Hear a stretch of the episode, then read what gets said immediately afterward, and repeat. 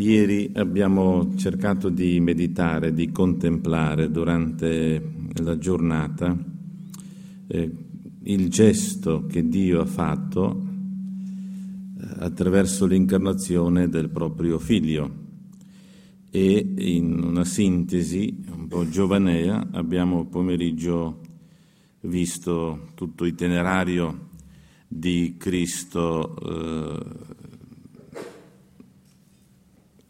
dall'incarnazione fino al ritorno al Padre. Oggi mi piacerebbe mettere accento su qualche dettaglio di questo itinerario, proprio lì nel fulcro, cioè nella Pasqua.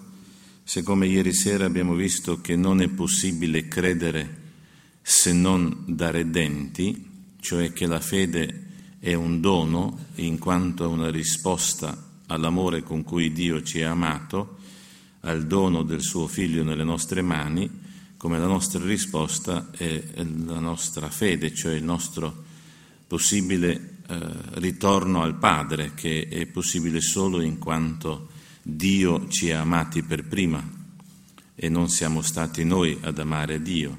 Allora sarebbe bello oggi poter vedere un po' come si comporta Cristo, Dio, quando si è affidato nelle nostre mani, quando cerca di rimanere con noi, affinché poi ci si dischiude il mistero come noi possiamo rimanere con Lui. E prendiamo qualche dettaglio dalla Pasqua. Possiamo prendere il primo passo dal capitolo quattordici di Marco, dal versetto cinquantatré a sessantacinque. Allora condussero Gesù dal sommo sacerdote e là si riunirono tutti i capi dei sacerdoti, gli anziani e gli scribi. Pietro lo aveva seguito da lontano, fin dentro il cortile del sommo sacerdote, e se ne stava seduto tra i servi, scaldandosi al fuoco. Intanto i capi dei sacerdoti e tutto il Sinedrio cercavano una testimonianza contro Gesù per metterlo a morte, ma non la trovavano. Molti infatti attestavano il falso contro di lui, e così le loro testimonianze non erano concordi. Ma alcuni si alzarono per testimoniare il falso contro di lui, dicendo: «Noi lo abbiamo udito mentre diceva: io distruggerò questo tempio fatto da mani d'uomo e in tre giorni ne edificherò un altro non fatto da mani d'uomo». Ma nemmeno su questo punto la loro testimonianza era concorde. Allora il sommo sacerdote, levatosi in mezzo all'assemblea, interrogò Gesù dicendo: «Non rispondi nulla? Che cosa testimoniano costoro contro di te?» Ma egli taceva e non rispondeva nulla. Di nuovo il sommo sacerdote lo interrogò dicendogli: «Sei tu il Cristo, il Figlio di Dio benedetto?» Gesù rispose: «Io lo sono. E vedrete il Figlio dell'uomo seduto alla destra della potenza e venire con le nubi del cielo». Allora il sommo sacerdote, stracciandosi le vesti, disse: «Che bisogno abbiamo ancora di testimoni? Avete udito la bestemmia, che ve ne pare?» Tutti sentenziarono che era reo di morte. Allora alcuni cominciarono a sputargli addosso, a coprirgli il volto, a schiaffeggiarlo e a dirgli: «Indovina». I servi intanto lo percuotevano.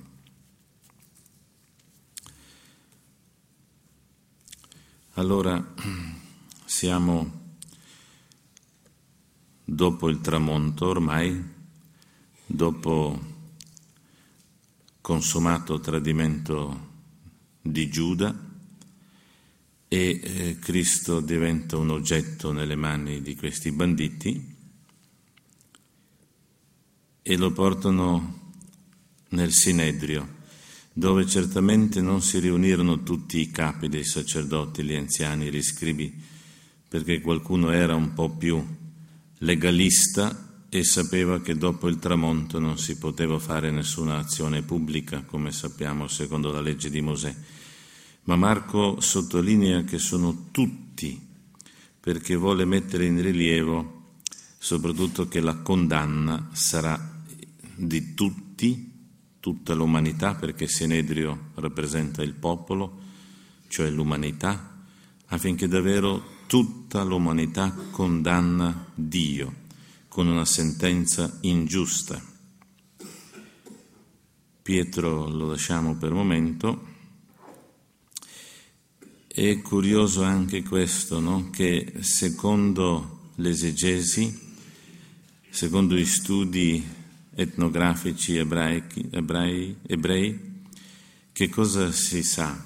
Che il processo non si è svolto così come viene descritto qui. Il processo eh, si svolgeva in questo modo, che l'accusatore e presunto l'accusato si trovavano insieme al banco d'accusa e cominciava il processo con ascolto delle testimonianze di difesa. Se le testimonianze di difesa concordavano, il processo fu fermato subito, l'accusatore veniva accusato e il presunto accusato era liberato. Allora Marco fa vedere che il processo ha già il secondo difetto. Primo, è all'ora sbagliata, che non si poteva farlo. Secondo, è il protocollo sbagliato. Si doveva cominciare a ascoltare le testimonianze che difendono Cristo. Inoltre, l'accusatore e l'accusato, dopo aver sentito l'accusa, aveva la possibilità di difesa lui stesso. Allora qui Marco fa vedere che si comincia con le accuse, cercano le testimonianze, ma siccome siamo nel periodo abbastanza forte partito fariseo, era molto difficile, molto difficile vincere un processo, perché dovevano con, essere concordi proprio cento per cento, alle piccole sfumature, se no i farisei non ammettevano, no? Tanto è vero che per questo motivo gli ebrei preferivano fare i conti da soli senza processi. Si preferivano picchiare, ma era più semplice che andare a fare un processo. E qui questi testimoni di accusa non funzionano.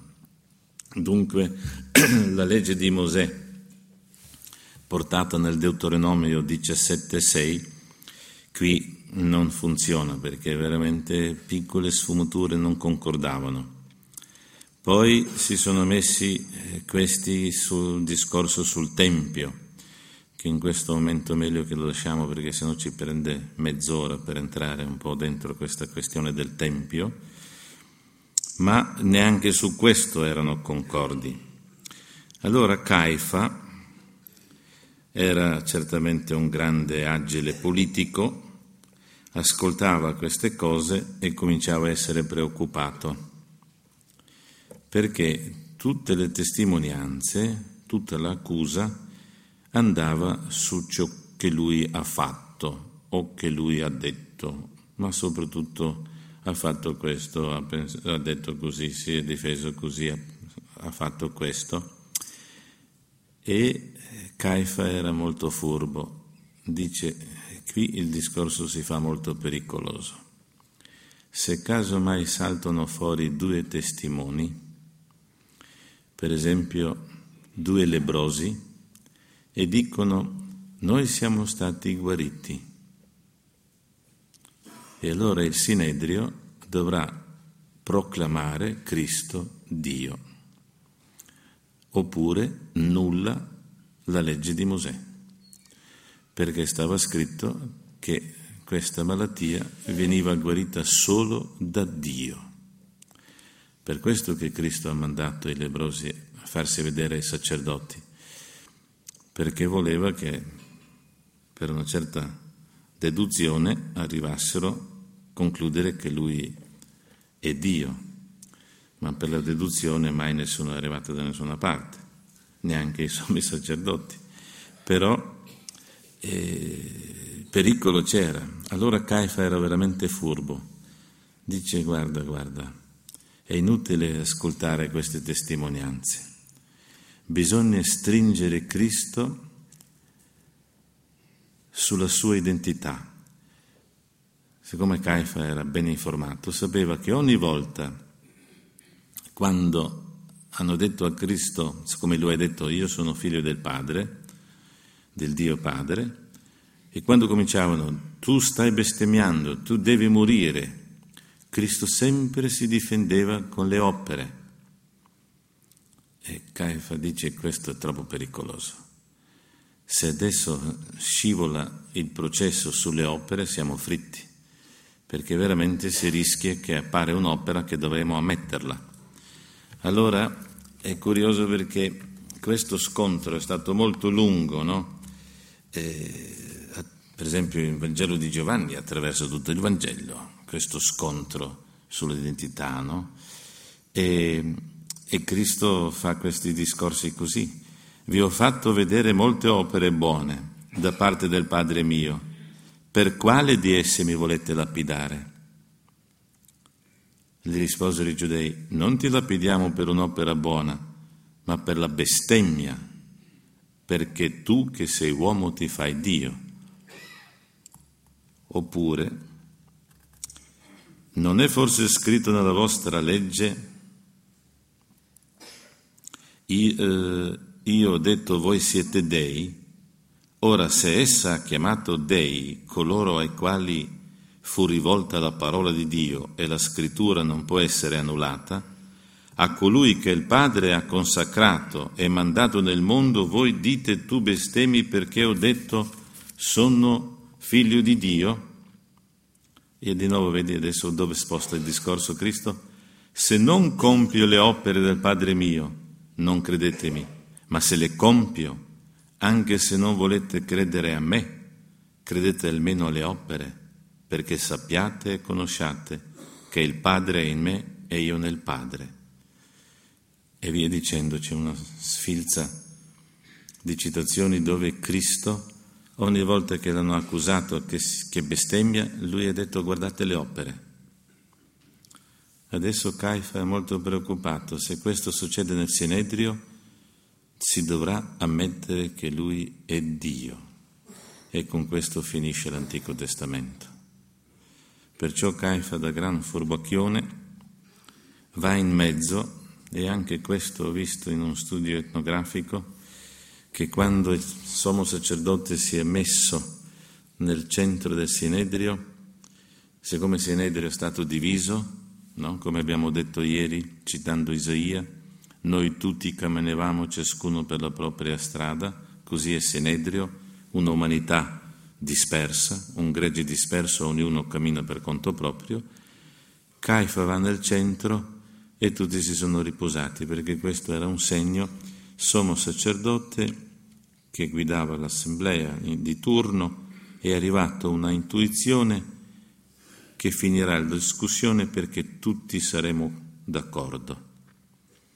E qual era l'intuizione di Caifa? Prima esprime la sua meraviglia, dice: ma non rispondi nulla?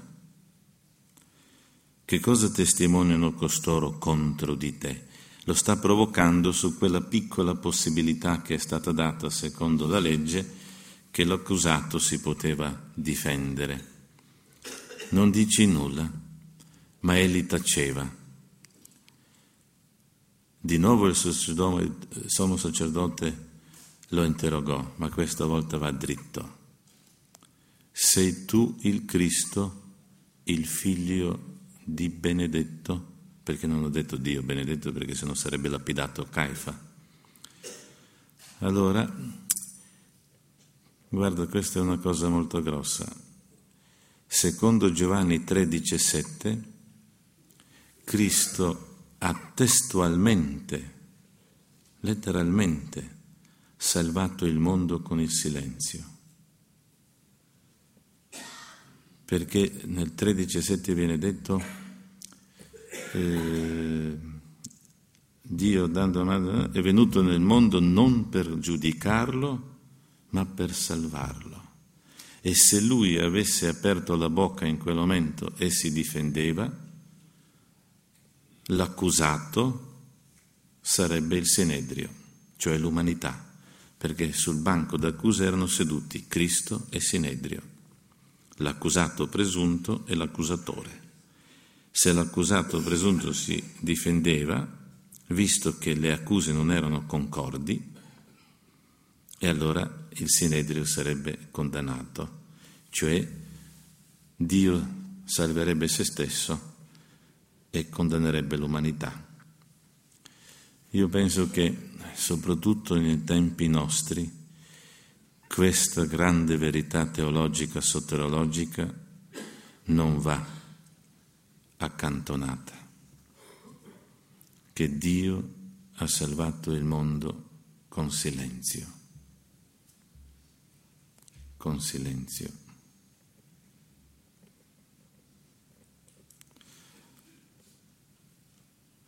Non voglio dire niente, però il fatto sta che ci sono fiumi e fiumi delle nostre cose, eppure il mondo sta così bene senza di noi. Non c'è nessuna voglia di raggiungerci. Allora, questo silenzio è molto drammatico ed è veramente quello che dice Isaia nel cinquantatré.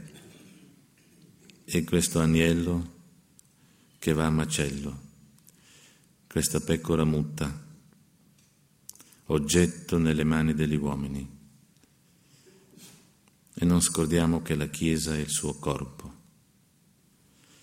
Quando combattiamo per i nostri diritti, la cosa giustissima, però sarebbe anche importante sapere che il nostro destino è quello del nostro Maestro, di cui corpo siamo. Silenzio. Forte questa cosa. E Cristo risponde finalmente alla domanda esplicita e gli dice: io lo sono, io lo sono, e aggiunge una bella miscela tra Salmo centodieci e Daniele sette e dice: e vedrete il Figlio dell'uomo seduto alla destra della potenza e venire con le nubi del cielo. Cioè Cristo praticamente in questa miscela di due citazioni dice: sì, io sono figlio di Dio, sono il creatore di cielo e della terra e sono il giudice della storia. La visione di Daniele del ritorno del giudice. Cioè questa teofania di Cristo ha certamente spalancato e fatto esplodere tutti gli orecchi, tutti i tamburi degli orecchi di tutti gli ebrei lì, perché è tremenda questa. In centro del Sinedrio uno con calma dice: sì sì, io sono il figlio di Dio, creatore di cielo e della terra, è il vostro giudice alla fine della storia. Tremendo. Allora il sommo sacerdote si è stracciato le vesti. Ora, quando gli ebrei si arrabbiavano, si prendevano così sul petto il vestito e lo si strappavano in segno che non ti sopportano più, che il litigio è troppo, io a te non ti posso più né ascoltare né guardare. Ti straccio la veste, mi straccio la veste. E siccome gli ebrei erano caldi, calienti, si scaldavano presto, si strappavano le vesti per niente. Allora Mosè, nella legislazione, prescrive nel Levitico ventuno dieci che il sommo sacerdote non si deve mai strappare le vesti. Perché se il sommo sacerdote si strappa la veste, la veste, con questo dichiara la fine del sacerdozio. È capitolato il sacerdozio, non ce la faccio più. Ora, siccome il Signore della storia è Cristo, pensi un po', al momento esattamente opportuno il sommo sacerdote dichiara la fine del sacerdozio dei Leviti. È finito il sacerdozio dell'antica alleanza. Non ci sarà più nessuno, non ha più senso.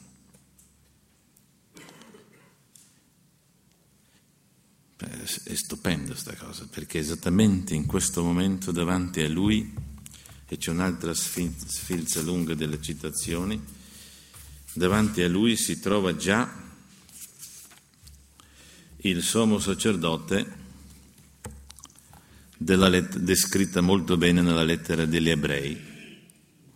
Tale era infatti il sommo sacerdote che ci accorreva, santo, innocente, senza macchia, separato dai peccatori, elevato sopra i cieli.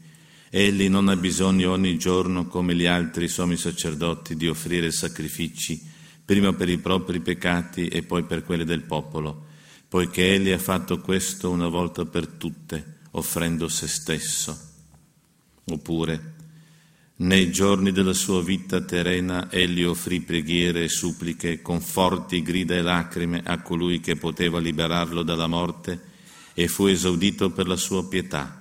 Pur essendo figlio imparò tuttavia l'obbedienza delle cose che patì e reso perfetto divenne causa di salvezza eterna per tutti coloro che gli obbediscono, essendo stato proclamato da Dio sommo sacerdote alla maniera di Melchisedec. Cioè, perché a maniera di Melchisedec? Perché non è un sacerdote della casta, ma ex novo. Assolutamente la discontinuità, così come fu Melchisedec un sommo sacerdote non della continuità ma della discontinuità. E allora Caifa dichiara la fine del sommo sacerdozio senza rendersene conto, perché certamente questa piccola regola gli è scappata in quel momento, se non l'avrebbe fatto, ma la furia più fu troppo grande, allora è impazzito, fa questo e in quel momento infatti si rivela il nuovo sommo sacerdote che offrì non per i suoi peccati, ma offrì una volta per tutte il sacrificio da vittima innocente e immacolata. È straordinaria sta cosa qui. Poi Caifa, furbo di nuovo, dice basta, che bisogno abbiamo di, di, di testimoni, lasciamo fin, finiamo sta commedia. Lui adesso ha detto, tutti l'avete sentito, eh, ha bestemmiato, dunque che cosa dobbiamo fare con lui? Tutti, vedi, finalmente l'agnello di Dio comincia a funzionare, tutti si sono uniti perché hanno trovato una vittima. Tutto il Sinedrio si è unito, tutti sentenziarono che era reo di morte, perché finalmente abbiamo una vittima, Dio in persona, che sarà colpevole di tutto, come sempre. E secondo Levitico ventiquattro sedici, ripreso poi da Giovanni diciannove sette, lui deve morire, perché si è fatto uguale a Dio. E su questo punto conviene ricordare qualche piccolo dettaglio. Se ci ricordiamo, ieri, almeno in fretta, abbiamo visto che Adamo, cioè Eva e Adamo, hanno tagliato il rapporto con Dio, convinti che Dio non è un donatore, è un Dio geloso delle sue cose, geloso di se stesso, non vuole che nessuno sia come lui e via dicendo, e per questo motivo si staccano da Dio. Questo ha provocato una tale catastrofe che si decide che se un'altra volta un altro volesse fare una cosa simile, deve morire, perché il peccato di Adamo ha prodotto una tale tragedia per l'umanità che chiunque azzardasse a fare una cosa di, di genere deve morire subito. Allora la conseguenza diretta del peccato di Adamo è la legge che chiunque tenta di farsi uguale a Dio deve morire. Allora quando si dice che Cristo è venuto a riscattarci dal peccato di Adamo, è una cosa proprio molto molto realistica. Cioè la prima condanna su Cristo è a causa del monoteismo ebraico, come una legge diretta conseguenza del peccato di Adamo. Adesso Cristo viene e semplicemente dice chi è e deve morire. Così lui ci riscatta da ciò che è la conseguenza di peccato di Adamo. Ma c'è una cosa più profonda ancora. Perché Adamo si è staccato da Dio? Perché era convinto che Dio è geloso delle cose, degli alberi, di se stesso e via dicendo. Ora, il versetto sessantaquattro e sessantacinque, che cosa succede? Dice che quelli che erano lì intorno cominciavano a picchiarlo, sputargli in faccia, prenderlo in giro e giocare con lui un nascondiglio del profeta. Gli coprivano la faccia con le mani, lo picchiavano, dicevano: dici chi ti ha picchiato adesso. Anzi, lì in greco viene la parola profetizza. Adesso profetizza, vediamo che profeta sei. Allora il grande genio di Sergei Bulgakov dice: se nella prima parte sopra succede la teofania di Cristo, Cristo si rivela a Dio, e dice quando si rivela? Quando è la vittima dell'umanità, quando è oggetto dell'umanità, quando sta nelle mani così come il frutto nelle mani di Eva. Tanto è vero che siccome lui usa settanta, Nel, quando Giuda lo tradisce, in greco viene usato lo stesso termine, come ho detto ieri, no? Stesso termine che viene usato per Eva che ha preso frutto, così hanno preso Cristo. E poi dice Bulgakov, successivamente, quando cominciano a sputarli in faccia, invece assistiamo a una doxafania, a una rivelazione della gloria di Dio. Abbiamo teofania e doxafania, rivelazione della gloria di Dio. Quando?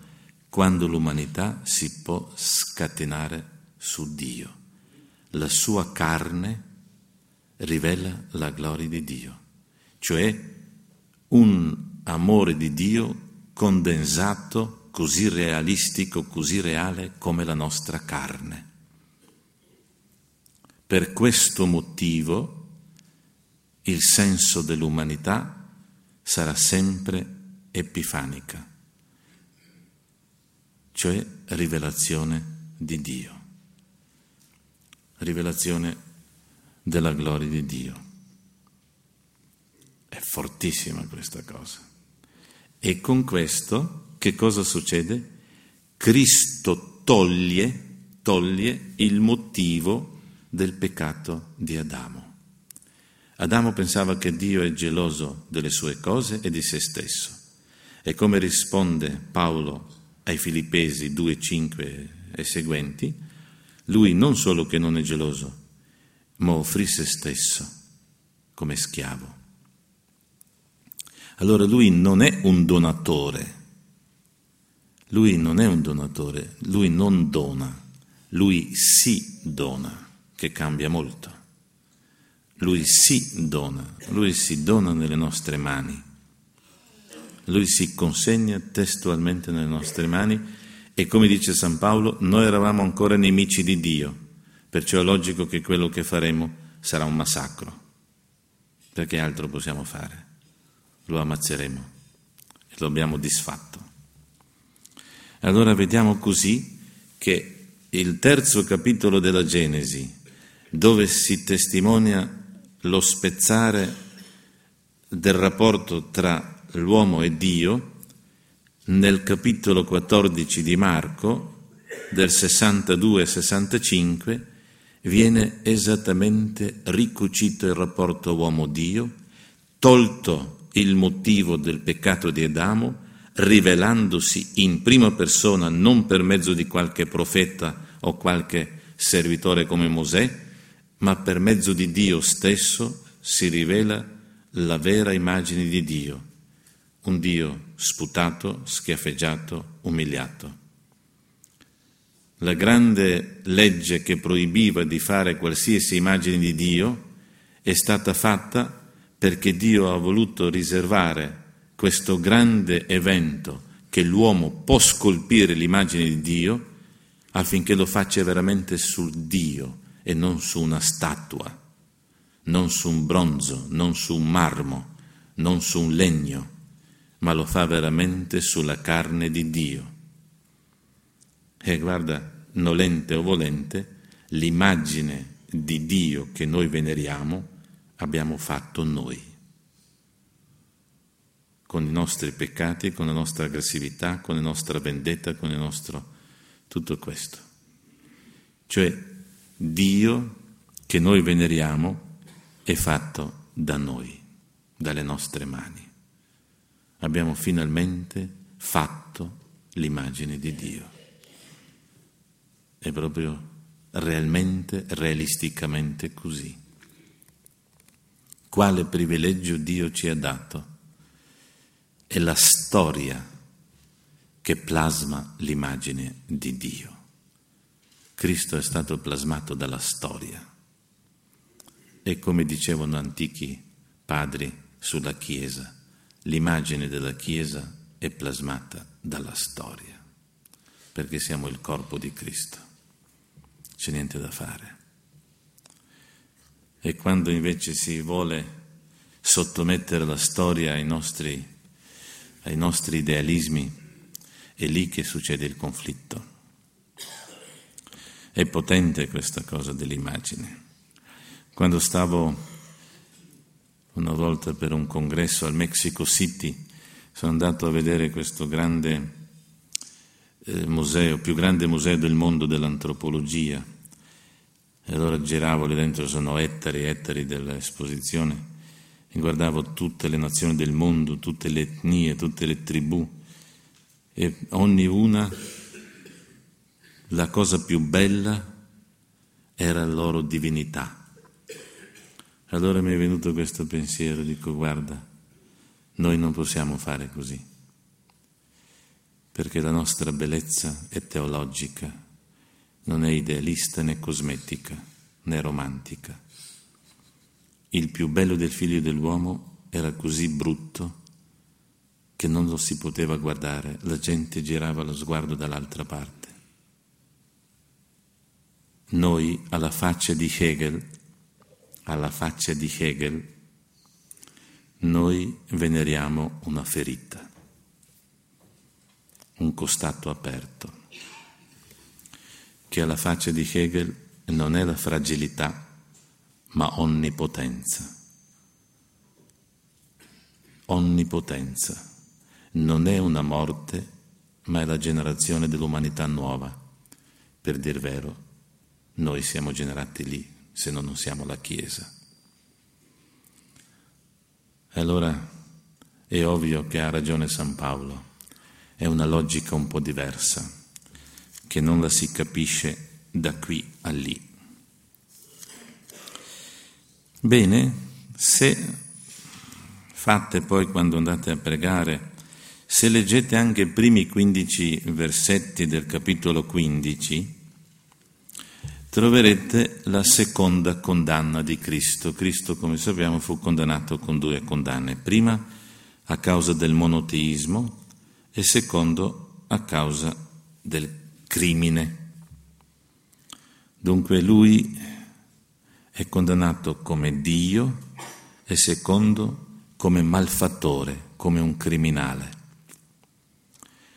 È una specie di tragedia grave la seconda condanna di Cristo, perché Pilato è una tragica figura, in un certo senso ancora più di Caifa, perché Caifa aveva le ideologie e le fissazioni religiose che le hanno impedito di vedere Cristo come Salvatore. Ma Pilato è meschino, no? Nel senso che ha paura un po' per sé, perché eh, povero uomo, lui era un militare romano, figurati, ha visto Cristo, già quando lo vedeva da dodici metri ha capito che questo sarà un poeta, ma non re. Un militare che ha visto sangue scorrere da tutte le parti, figurati, adesso vede uno e gli dicono: questo è un rivoluzionario, vuole buttare Cesare di Roma per terra e fare il re. Ma dice, ma, ma siete matti?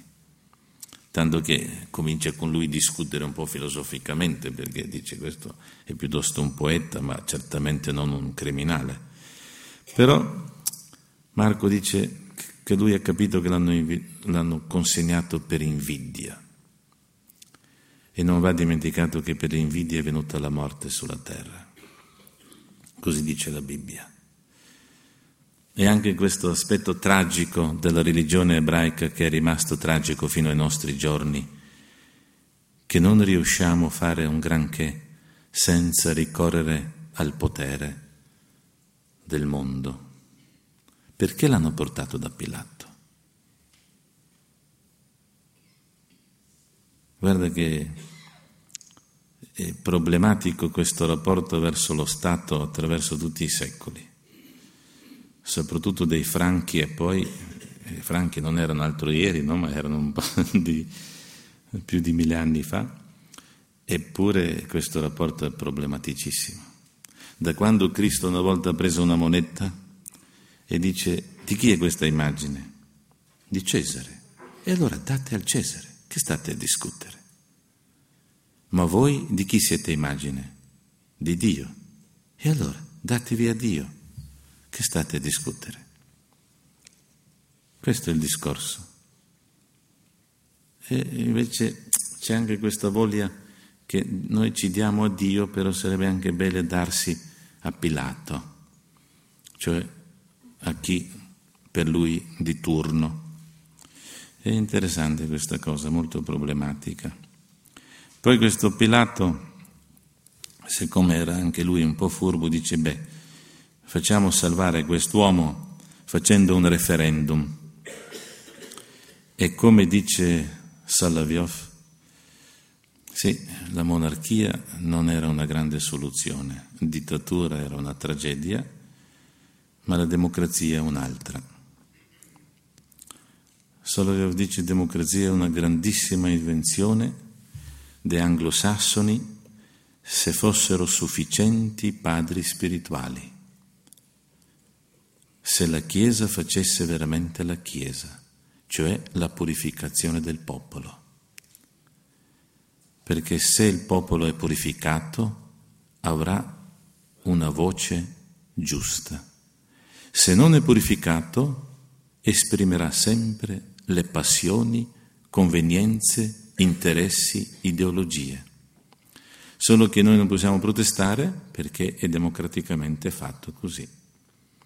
Nella dittatura si può ammazzare il dittatore o almeno spostarlo giù, ma nella democrazia non si può fare niente perché democraticamente abbiamo deciso così.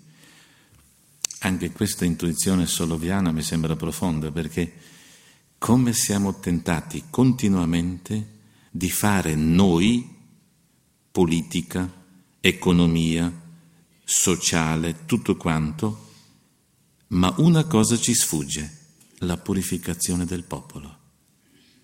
A affinché questo popolo veramente avesse una vita in Dio, con Cristo, che fosse redento, che avesse una vita da redenti, perché se avesse una vita da redenti, democraticamente vincerà la voce giusta. Facendo altre cose, che stiamo facendo? Aumentando allergia e sempre sorpresi perché i cattolici votano esattamente contro quello che noi pensiamo che voteranno. Una volta mi ha detto un prelato, dice, ma porca miseria, dice, ma com'è possibile che in Slovenia di nuovo ha vinto il Presidente della Repubblica comunista?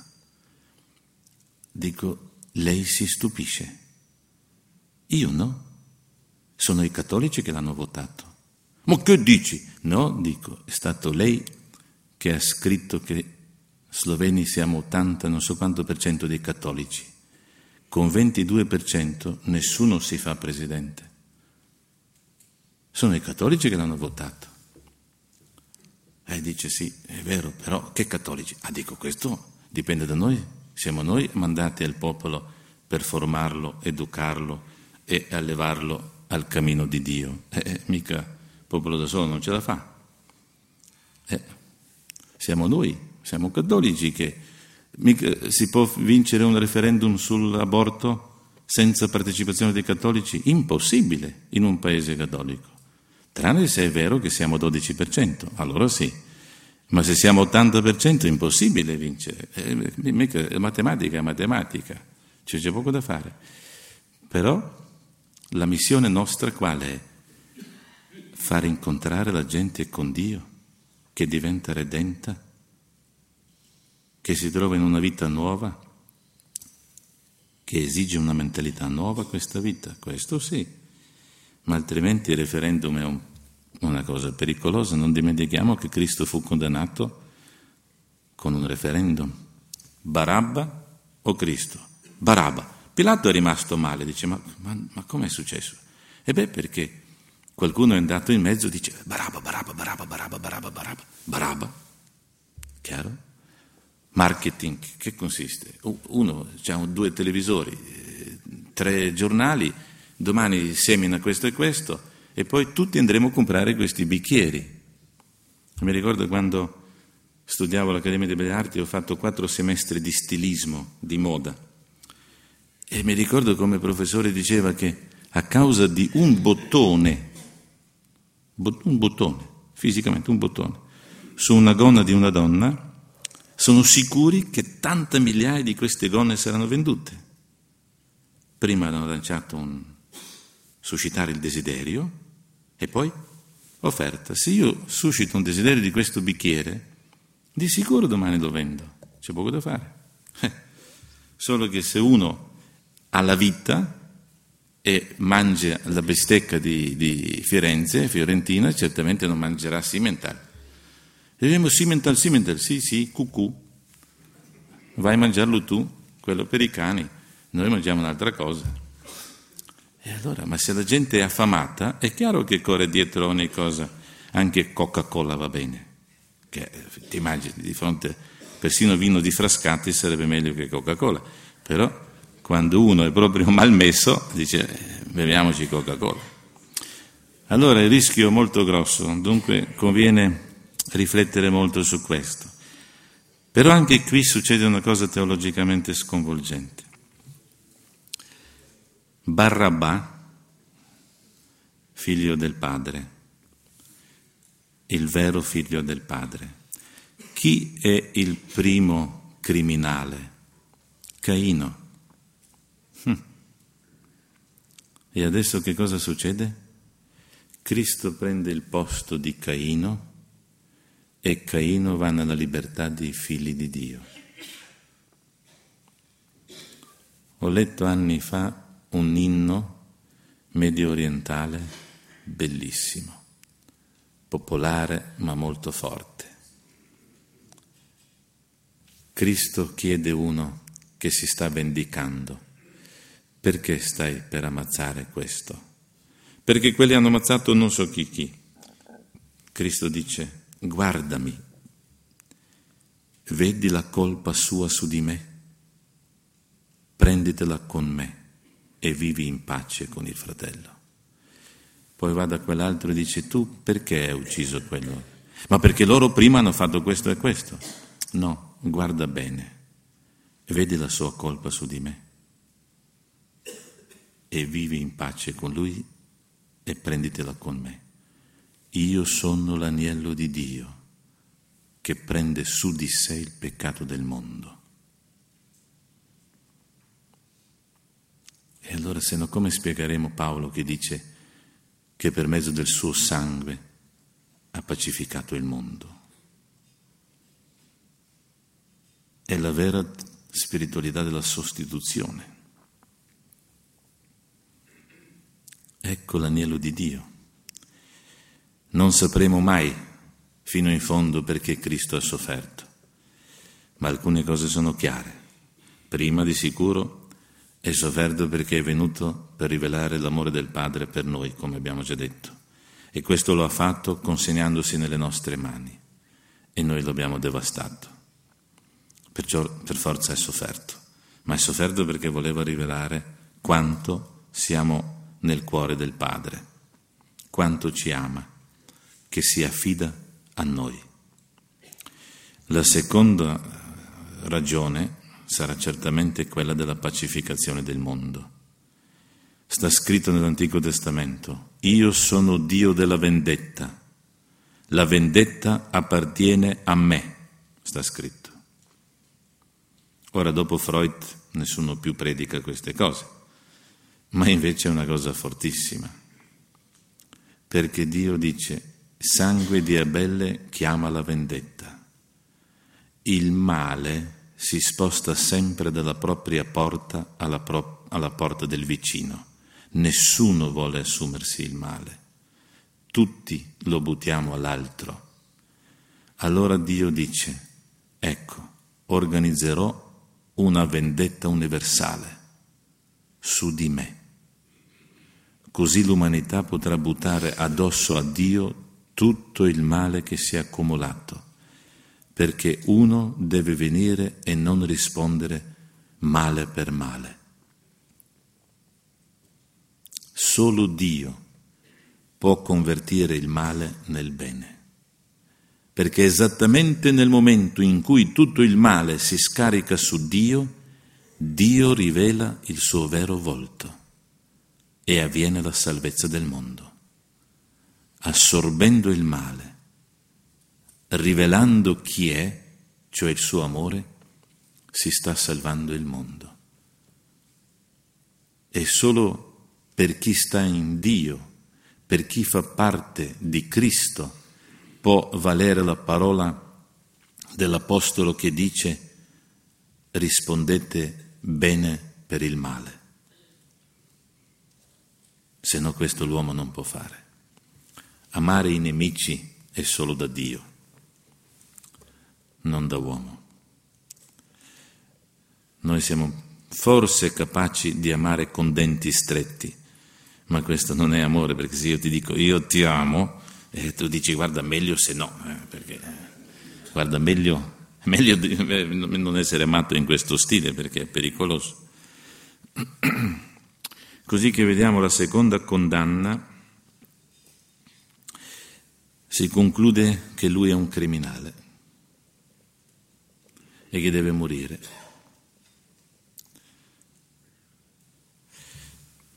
Poi voi sapete che nel Vangelo di Marco,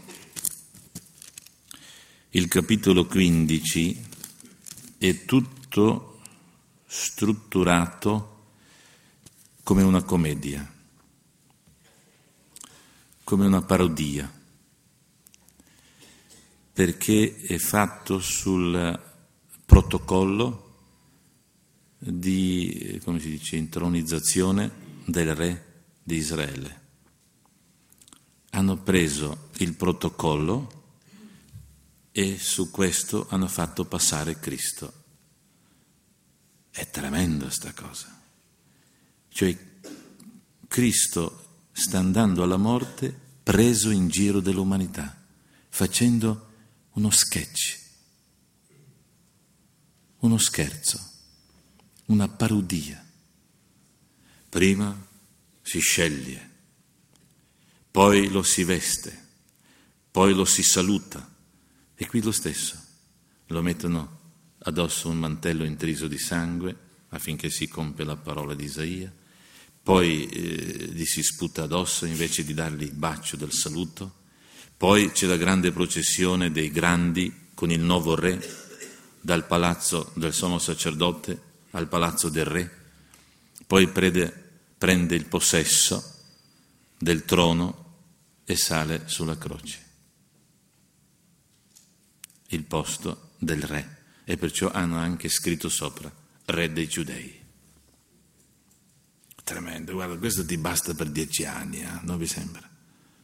A pensare come, come siamo tremendi, cioè. L'abbiamo preso in giro fondo, fondo, fino in fondo. Ma prendiamo ancora quattro minuti. Mi piacerebbe se concludiamo stamattina pregando la sepoltura. La sepoltura è molto importante per noi, perché prendiamola non da Marco, perché Matteo c'è una piccola sfumatura preziosa ma diversa, ed è questa qui. Venuta la sera giunse un uomo ricco di Arimatea chiamato Giuseppe, il quale era diventato anche lui discepolo di Gesù. Egli andò da Pilato e gli chiese il corpo di Gesù. Allora Pilato ordinò che gli fosse consegnato. Giuseppe, preso il corpo di Gesù, lo avvolse in un candido lenzuolo e lo depose nella sua tomba nuova. Formidabile, incredibile. Che Che grazia aveva questo tizio, che si è messo Cristo morto nella sua tomba. Perché, guarda, qui si apre un altro capitolo molto importante per la vita spirituale. Siccome quelli che non hanno abortito, non hanno costretto all'aborto, non hanno ucciso, non hanno fatto adulterio, non so che cosa, facilmente non avvertono perché Cristo dovrebbe salvarci, perché più o meno si vive bene. Qualche volta si dà qualche schiaffo a qualcheduno, qualche volta si ruba una marmellata alle suore, qualche volta, ma cosa vuoi, questo fa parte della fragilità umana, no? Che c'entra questo con la morte di Cristo? Ah, non è proprio così, non è proprio così. Nella seconda lettera a Corinzi ci viene spiegata sta cosa qua.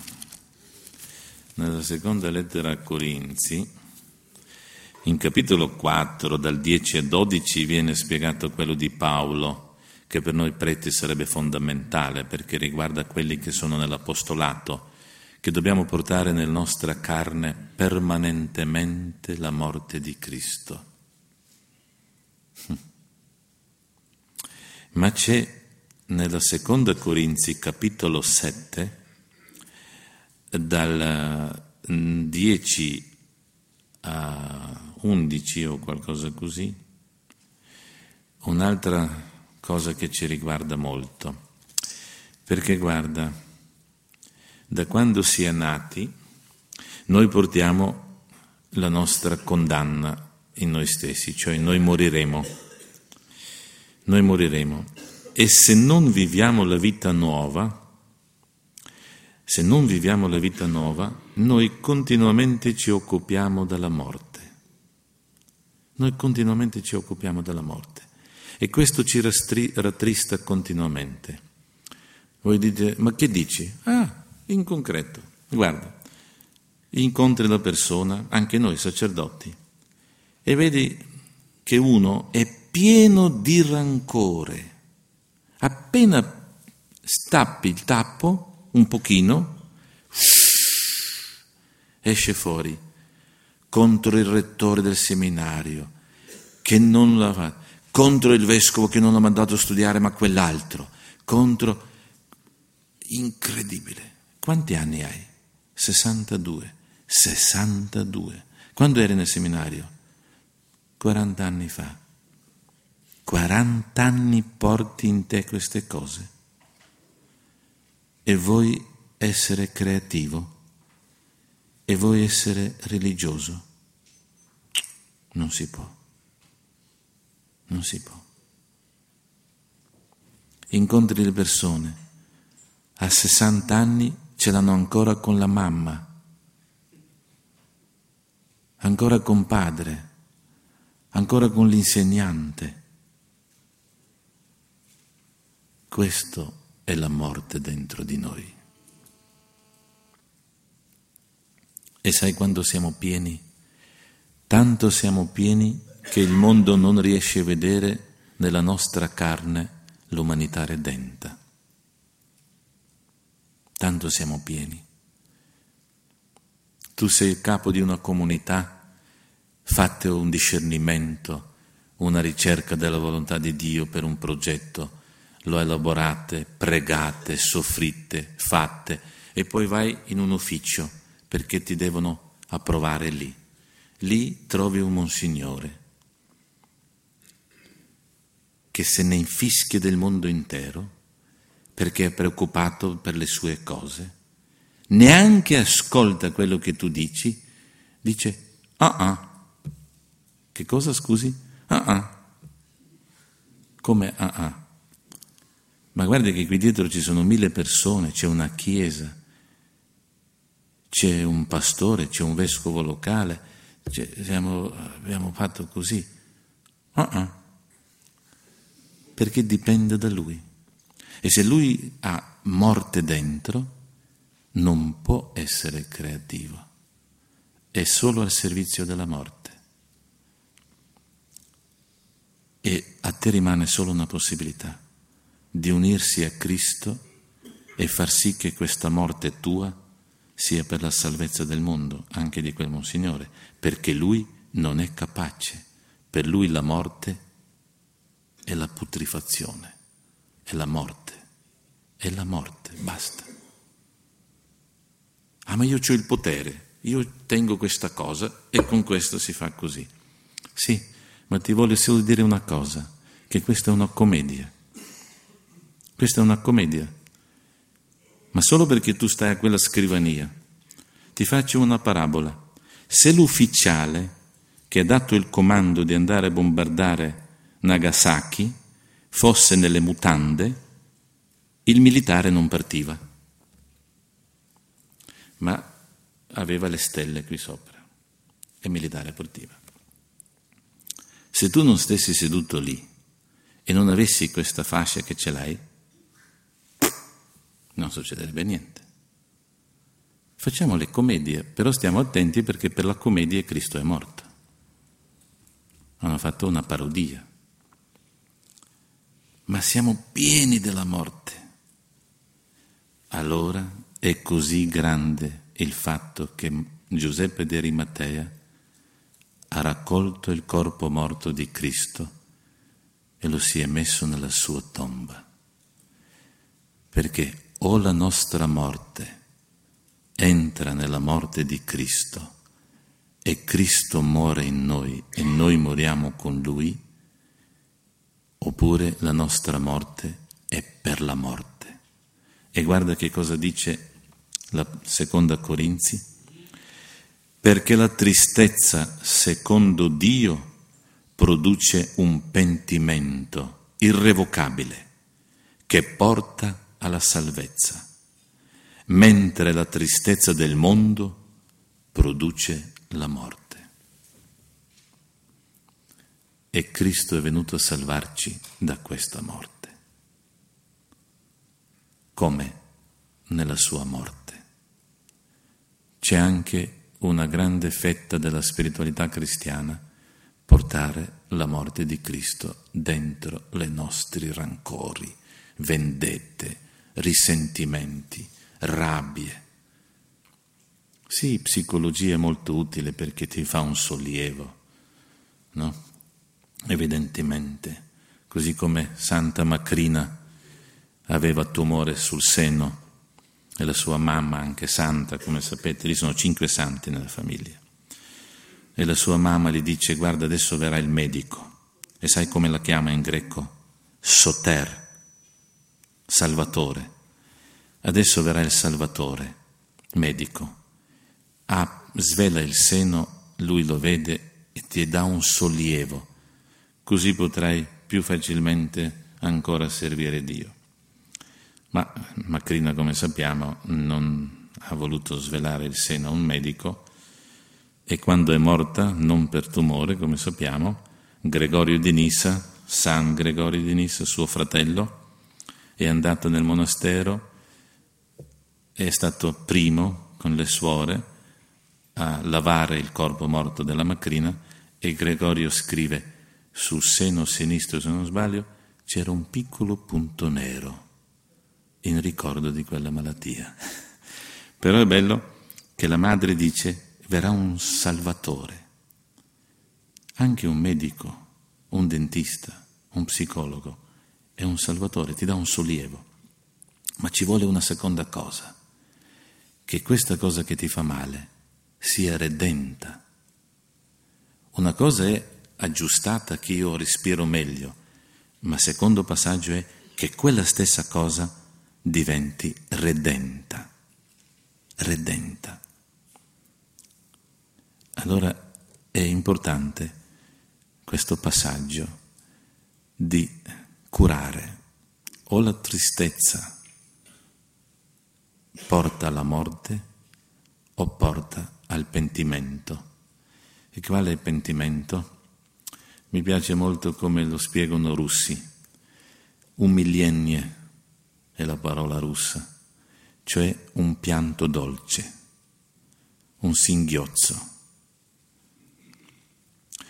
Un bambino ha fatto qualche pasticcio, mamma gli ha dato un schiaffetto, il bambino dice sei brutta, anzi dice sei blutta, perché non dice R, dice sei blutta, poi si gira e va via, esce sul corridoio, lo piglia una paura, torna in cucina, zitto zitto, sta alla porta, mamma si è già reso conto che è tornato, lui sta lì, poi mette questo labrone fuori, comincia a piangere e scorre la mamma, si perde nella sua gonna e gli dice non sei bluta, sai? Questo è il pentimento, è un movimento dell'anima che porta all'abbraccio, ma noi portiamo dentro di noi anche tanta tristezza che non ci porta all'abbraccio con un amore misericordioso, ma ci rattrista, ci inchioda su noi stessi, ci inchioda sul passato, ci inchioda sui nemici, ci inchioda sugli eventi e non ci libera. Per questo Cristo è morto.